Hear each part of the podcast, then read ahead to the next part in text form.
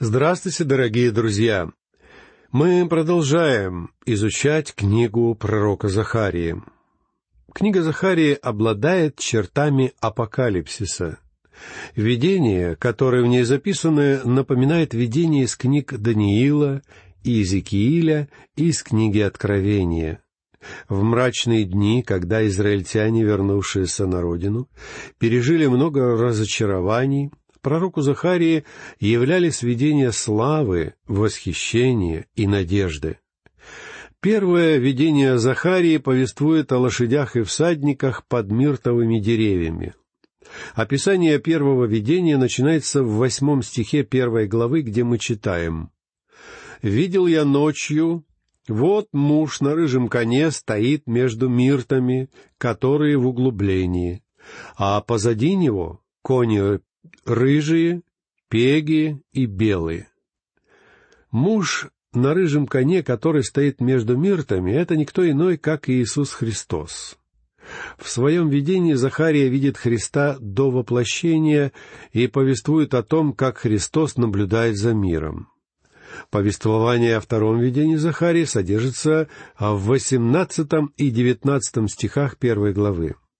Это видение о четырех рогах, Здесь Захария пишет. «И поднял я глаза мои и увидел, вот четыре рога. И сказал я ангелу, говорившему со мною, что это? И он ответил мне, это роги, которые разбросали Иуду, Израиля и Иерусалим. Что же за государство видит здесь Захария?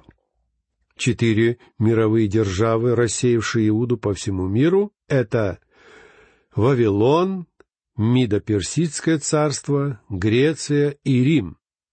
И в следующем видении, видении о четырех рабочих, Бог объясняет, почему речь зашла об этих четырех рогах.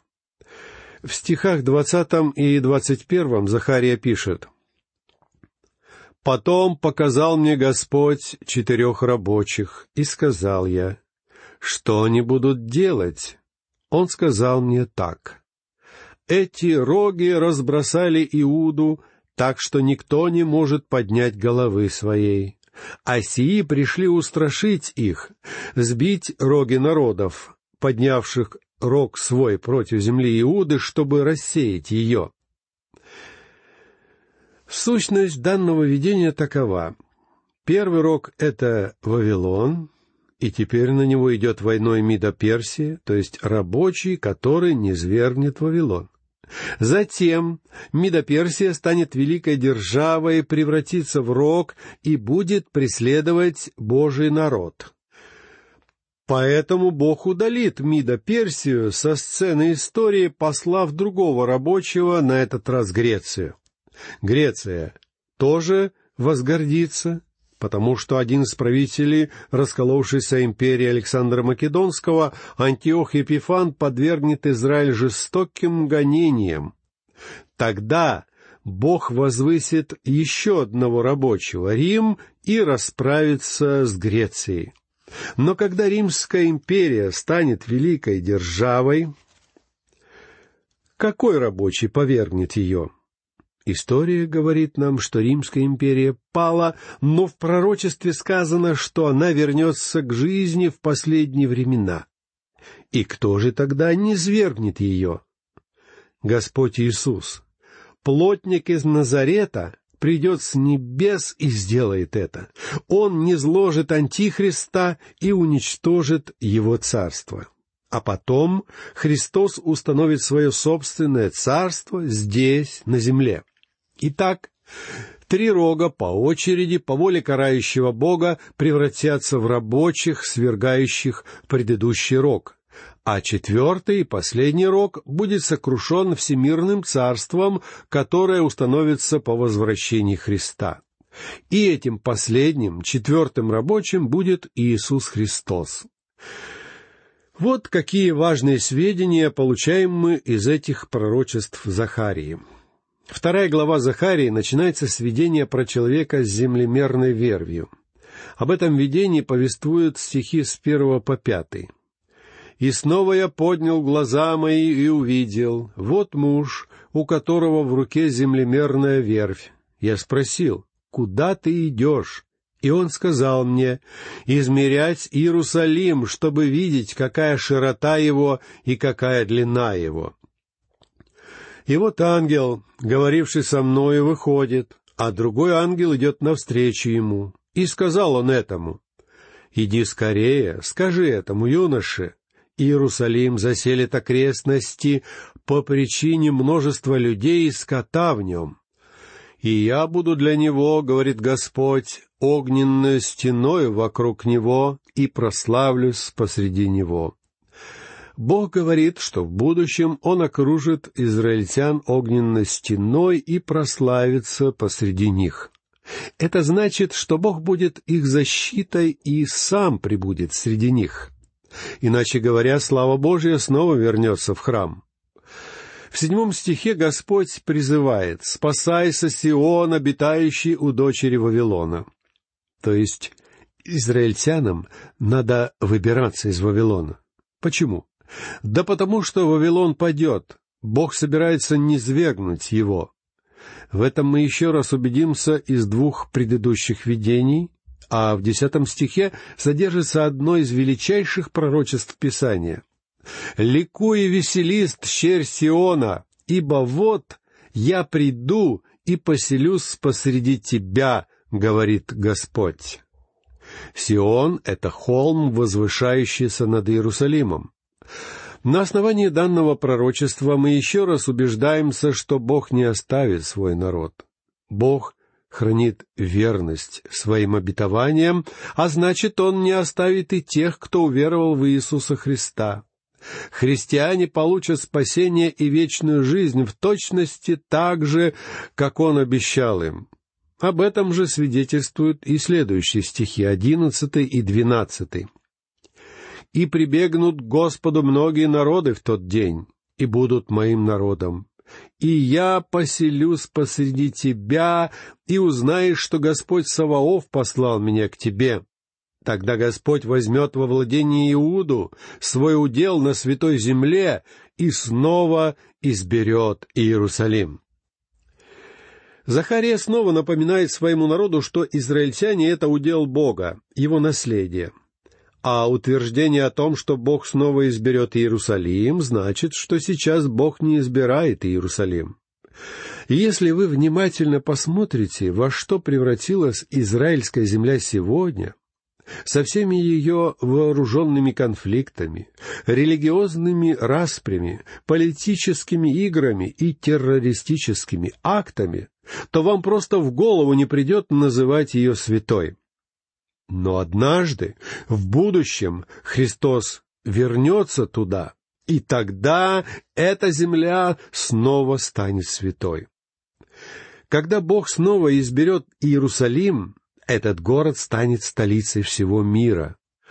В связи с этим мне хотелось бы напомнить, что ни одно пророчество не следует истолковывать в отрыве от остальных писаний. А потому позвольте мне прочесть вам параллельный отрывок из книги пророка Исаии, глава 2, стихи 2 и 3. «И будет в последние дни. Гора Дома Господня будет поставлена во главу гор и возвысится над холмами, и потекут к ней все народы. И пойдут многие народы и скажут, «Придите и взойдем на гору Господню в дом Бога Иаковлева, и научит Он нас своим путям, и будем ходить по стезям Его. Ибо от Сиона выйдет закон и слово Господне из Иерусалима». Исаия пророчествует о периоде тысячелетнего царства, и той же самой теме посвящено пророчество Захарии, которое мы изучаем сегодня. Послушайте, что пишет Захария в тринадцатом стихе второй главы. «Да молчит всякая плоть пред лицом Господа, ибо Он поднимается от святого жилища своего». В те дни вся земля действительно замолчит. Сегодня мы много слышим о свободе слова. А вот в будущем мир обретет замечательную свободу молчания. Почему? Да потому что сам Бог будет находиться в святом храме. и он будет зримо присутствовать на земле в период тысячелетнего царства. Эта надежда на будущее должна была ободрять современников Захарии. Я уверен, что так оно и было. Эти слова должны ободрять нас сегодня. У Бога есть замысел, касающийся каждого из нас. Бог действует в нашей с вами жизни. Он работает в наших сердцах, чтобы наши мысли и поступки были угодны Ему. Как же замечательно идти в ногу с Богом в том же направлении, что и Он. Итак, друзья мои, давайте продолжим изучать десять видений, которые Бог послал Захарии. И не забывайте, что мы рассматриваем с вами раздел Слова Божьего, который построен на образах, увиденных пророком. Эти десять видений нужно изучать все вместе, потому что они содержат одно общее конкретное послание. Для того, чтобы понять любое из этих видений, необходимо рассматривать его в контексте всех остальных. А кроме того, мы должны сравнивать книгу Захарии с другими пророческими частями Писания. Апостол Петр писал в своем втором послании, глава 1, стих 20. «Никакого пророчества в Писании нельзя разрешить самому собою». Это значит, что мы должны не толковать пророчество само по себе, а сопоставлять его с общей программой пророчеств, чтобы видеть весь замысел целиком, от века и до века. Третья глава Захарии начинается с видения о первосвященнике Иисусе и сатане. В первом стихе написано «И показал он мне Иисуса, великого Иерея, стоящего перед ангелом Господним, и сатану, стоящего по правую руку его, чтобы противодействовать ему. И показал мне Иисуса, великого Иерея. Помните, что это совсем не Иисус Навин, который ввел народ Израиля в землю обетованную. Иисус, о котором пишет Захария, был первосвященником, когда иудеи вернулись в Иерусалим после Вавилонского плена. Имя Иисус значит «Яхве спасает». Как написано в первой главе Евангелия от Матфея, стих двадцать первый, когда ангел объявил о скором рождении Иисуса Христа, он сказал, родит же сына, и наречешь ему имя Иисус, ибо он спасет людей своих от грехов их. Видите, что это имя замечательно подходит для первосвященника, ибо оно предвещает светлое будущее для народа Израиля, святого народа священников.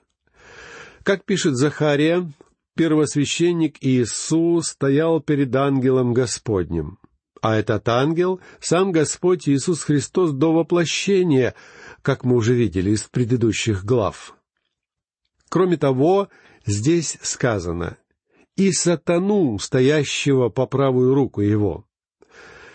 А значит, Захария видел одновременно Иисуса и сатану, то есть сатана реален. Это личность, с которой можно встретиться в нашем обществе сегодня снова пробудился интерес к сатане. В предыдущие пятьдесят лет большинство людей в так называемых христианских странах почти перестали о нем упоминать. Люди забыли о сатане. Или же они думали, что если не говорить о сатане, то он сам исчезнет. Но сатана не исчез, он реален. Сейчас снова возрос интерес к сверхъестественному, но, к сожалению, интерес этот обращен к сатане и бесам, а не к Богу и Господу Иисусу Христу. Библия говорит нам, что зло имеет вполне конкретное воплощение, и что его представитель — личность, князь тьмы, сатана. Современная философия это подтверждает. Вот почему так много народа сегодня увлеклось демонологией. Но они забывают о логике. Ведь если зло должно быть представлено личностью, то и добро должно быть представлено личностью. Многие наши современники верят в существование зла, в сатану, но они забывают, что есть добро, есть Бог, который благ, Бог в лице Господа Иисуса Христа — это и есть ответ для тех людей, которые ищут решения своих проблем и пытаются бороться со злом в мире. Захария пишет, что задача сатаны — противодействовать.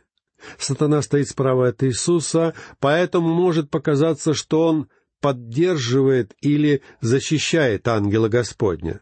Но на самом деле сатана собирается ему противодействовать. Это типично для сатаны. Писание сообщает нам, что на Божьем суде нам понадобится защитник. Но почему мы нуждаемся в защитнике перед нашим Богом Отцом? Потому что наш враг будет нашим обвинителем. В двенадцатой главе Откровения, стих десятый, он назван клеветником братьев наших, клеветавшим на них пред Богом нашим день и ночь. Мне кажется, что сегодня сатана готовит обвинение против Вернона Маги. И это будут весьма веские обвинения. Я уверен, что он собирает обвинения против меня с того момента, как я уверовал в Бога. Когда мне еще не было двадцати лет, я работал в Нэшвильском банке, и я в то время старался совершить все грехи, какие только возможны. Я водился с очень беспокойной компанией, и я был последний из этой компании, кого можно было бы вообразить проповедником и учителем Слова Божьего. Но когда Бог спас меня, и я почувствовал призвание служить ему, я объявил в банке, что ухожу оттуда. Слышали бы вы, какой раздался хохот? Вы только подумайте, что выкинул этот маге. Должно быть, сатана в тот день был очень занят. Он обвинял меня перед Господом. Очень неразумно позволять ему стать служителем. Этот парень годится на роль служителя меньше, чем кто бы то ни был во всей округе, — говорил сатана Богу. Вот так же и в видении Захарии сатана стоял по правую руку первосвященника Иисуса, чтобы обвинять людей и мешать ангелу Господню. Вероятно, сатана говорил Богу. «Как ты мог сделать первосвященником такого человека? Он грешник. Должно быть, сатана обвинял и народ Израиля, ведь сатана антисемит в полном смысле этого слова. И если вы хотите знать, кто является вождем антисемитов, то это сам дьявол. Но у нас, Божьих детей, есть защитник перед Отцом. Апостол Иоанн писал верующим в первом послании, глава 2, стих 1. «Дети мои, сие пишу вам, чтобы вы не согрешали. А если бы кто согрешил, то мы имеем ходатая перед Отцем, Иисуса Христа, праведника».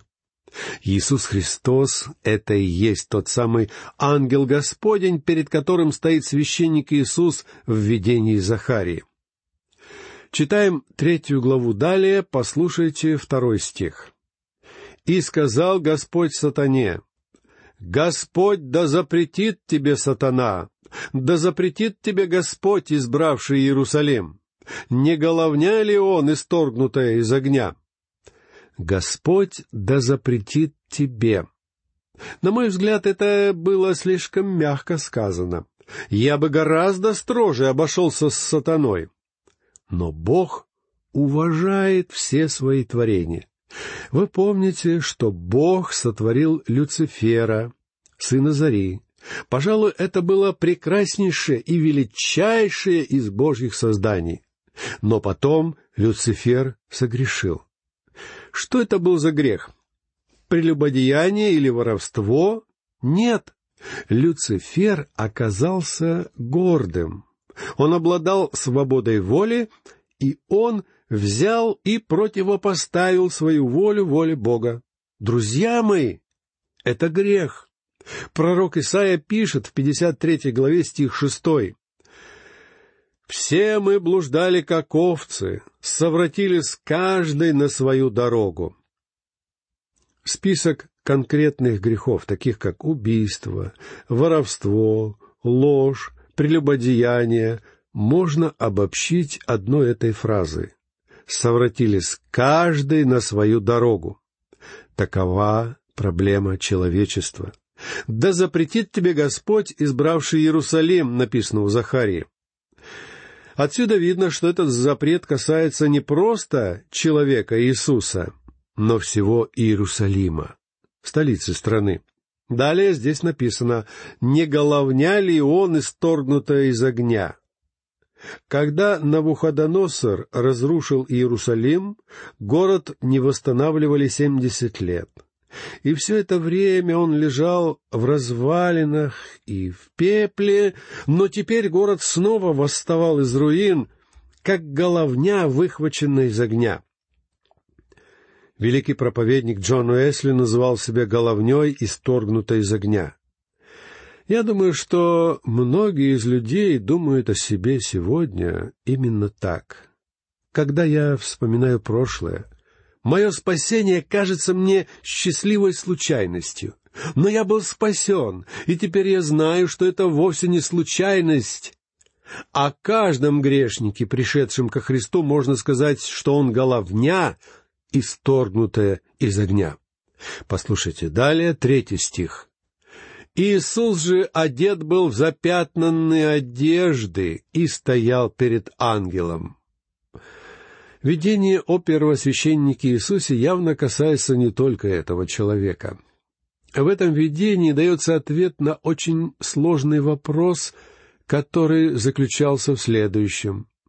Мы узнали, что Бог собирается вернуть народ Израиля в его землю и сам будет жить среди своего народа.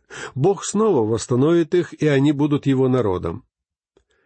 Этого еще не произошло. Но Бог говорит, что так будет, и Он благословит их в родной земле. Однако, как может Бог сделать это, когда его народ так далек от Него? В дни Захарии израильтяне были очень далеки от Бога и жили во грехе. Сегодня, к сожалению, происходит то же самое. И мы можем задаться подобным вопросом. Как наша земля может быть святой, если на ней живут такие грешники? Известный исследователь Библии Анджер так формулирует эту проблему предыдущих видениях перед нами предстает замечательный Божий замысел. Бог в благодати Своей будет судить врагов Израиля и восстановит землю и народ. Но возникает очень важный вопрос. Как Бог, чья святость безгранична, может выполнить такой замысел по отношению к грешному и скверному народу израильтян? И как соотнести эти дивные проявления Божьей милости с Его праведностью? Вот на какой вопрос отвечает Захария в этом видении. Но об этом мы поговорим в следующий раз. А сейчас, друзья, наша беседа заканчивается, и я прощаюсь с вами. Всего вам доброго, до новых встреч.